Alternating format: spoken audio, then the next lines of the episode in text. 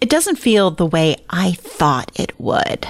Once my clients land on their three word rebellion, the message they want their business to be known for, the message that they will be leading with, it's not uncommon from them to say something like, Ugh, I thought this would feel different. There's this expectation that landing on your three word rebellion is going to be some type of peak experience. The skies open, heavens part, angels sing, and there are puppies and unicorns everywhere. There's this expectation that this message was going to be a realization of their full potential and validate the worth of their work. But that's not really the job of your three word rebellion or any of the messaging you use to market your business. So on today's episode of the pod, let's bust through this notion that messaging should feel a certain way because trust me, my friends, the web celebs on the internet make you think that it should. So let's do this.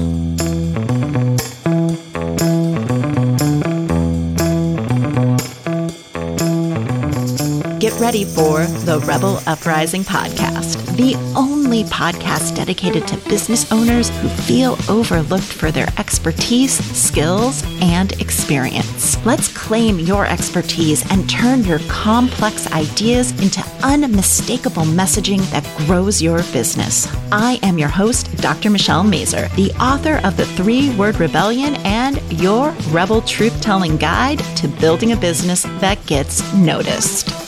If you think that your message should feel a certain way when you land on it, don't worry. You are not alone. So many of my clients and readers of the Three Word Rebellion book feel like their message should be and epiphany.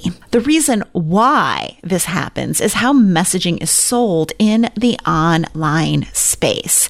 And before we debunk how messaging is presented by the web celebs, I think it's important to revisit one of the seminal theories of human motivation Maslow's hierarchy of needs. You remember Maslow, right?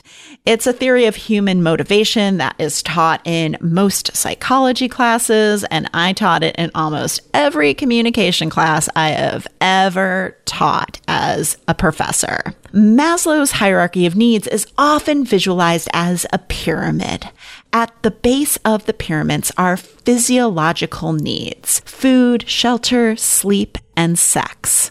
In the middle of the pyramids are the need for safety and security. So personal safety, employment security, resources, and good health. And then this is followed by belonging needs, which include love, intimacy, relationships, friendships, and the feeling that we belong to a community that is bigger than ourselves.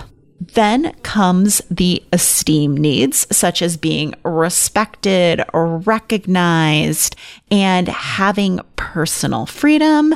And we end with self actualization, where we reach our full potential. Maslow asserted that so long as our basic needs for survival were met, food, water, shelter, feeling safe, having stability, our higher level needs, the social needs, the needs for esteem and recognition would begin to motivate our behavior.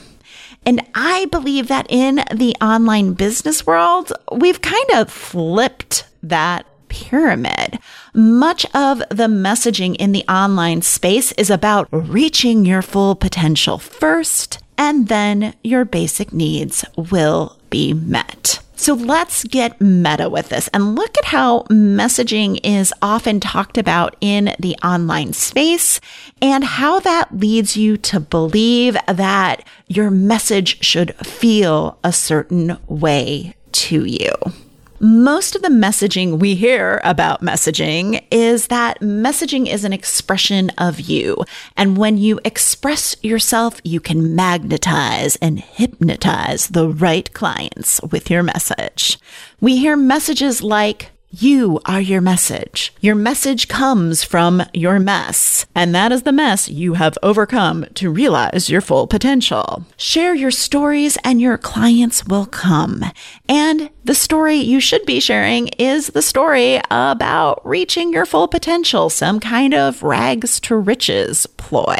And the argument here is that if you show others that you are self actualized, that you are living your best life and you have reached your full potential, then you'll be able to meet your own basic needs. So the needs for food and shelter and security and stability.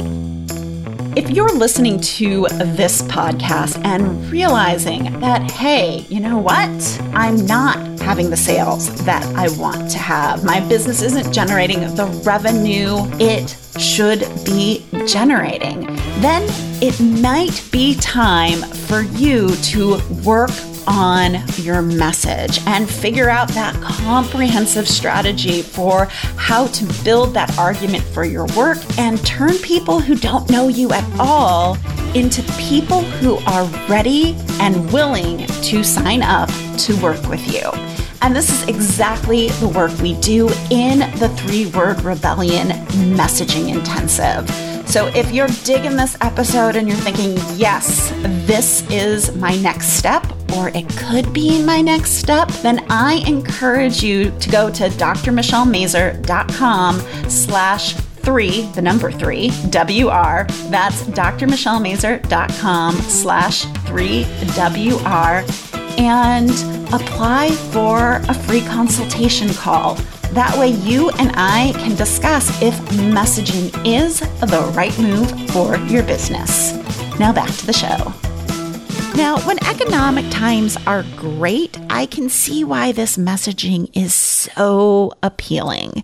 It's reminding you that you are special and people will pay to be in your presence because you're recognized and you've realized your potential. And that feels really good. It contributes to this notion that your messaging should feel a certain way. It should create this peak experience, this epiphany moment. And there are some messaging coaches when you work with them who will want you to describe your five bravest moves you've ever made. And then they tell you that's the key part of your message, showing that you are brave and you've done the hard thing. That is what's going to move people to want to work with you.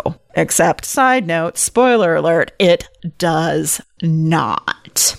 And here's the deal right now, we are navigating an economic downturn. And I am hearing from more and more people that their businesses have slowed down. And all of a sudden, our basic needs, our physiological needs, our safety needs take precedent, which means messaging around how self actualized you are isn't as effective. And I'll be talking more about how to make your message relevant in an economic downturn in the next episode. But overall, I think people see their message as meeting the needs for esteem and self actualization. And so it's why I think people think their three word rebellion, their marketing message is going to make them feel a certain way, that it is going to feel good and easy and like this breakthrough moment. Like, ooh, I have this message and now I have made it. But the reality of landing on the message you want to lead with, it can feel really different. And yes, I've seen clients where once they've landed on their three word rebellion, it does feel like a moment of coming home. The yes, I have finally found it. And for most of these clients, they have been on a journey for years to find that message. But many times for my clients, finding their three word rebellion feels uncomfortable because most three word rebellions say something no one else in your industry is saying.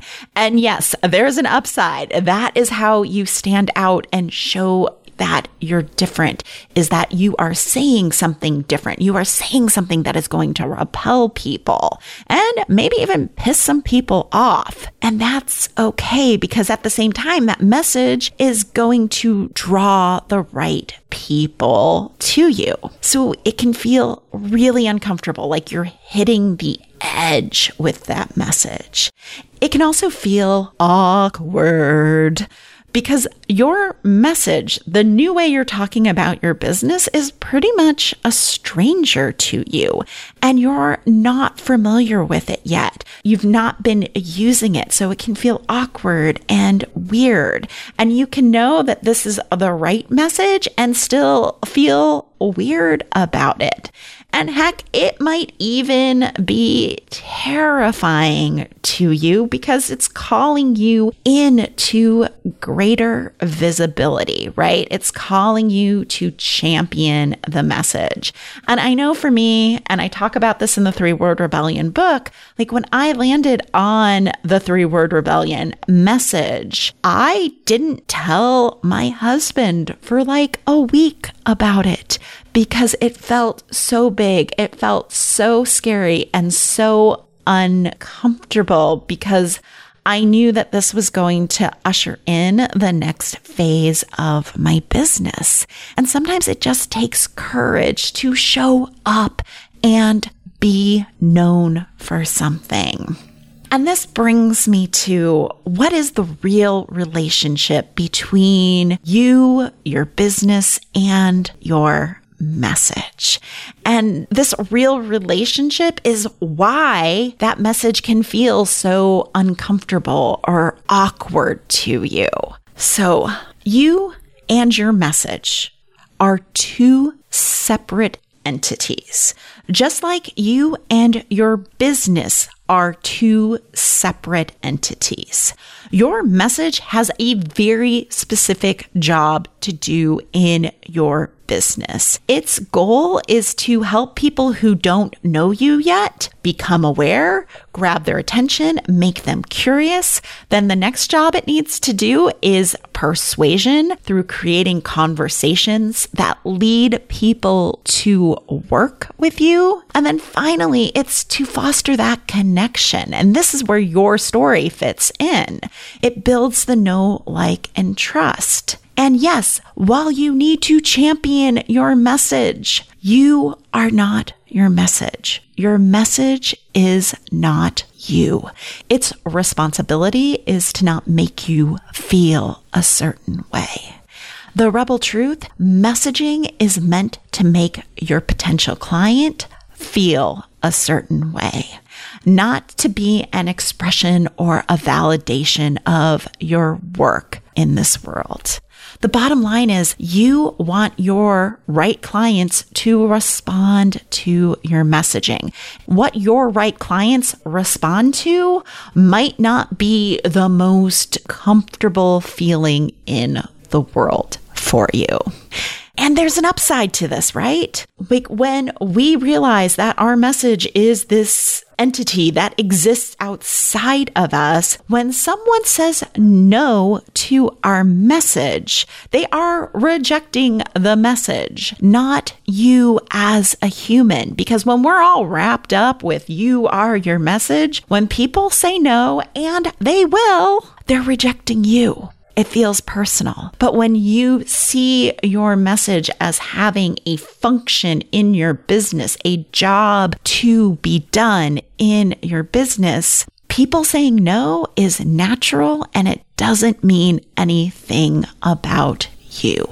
Untangle yourself from your message. Center it on your audience. Create your three word rebellion and all the messaging that supports your business for the people who can be served by it.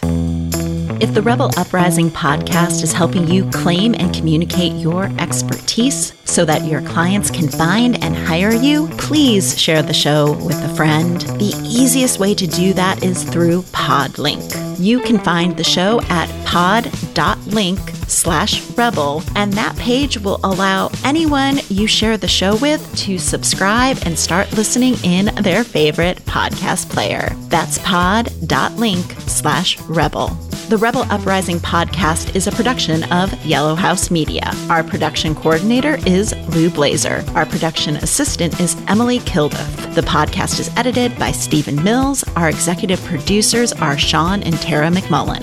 The Rebel Uprising podcast is recorded on the unceded traditional land of the Coast Salish peoples, specifically the First People of Seattle, the Duwamish people, original stewards of the land, past and present.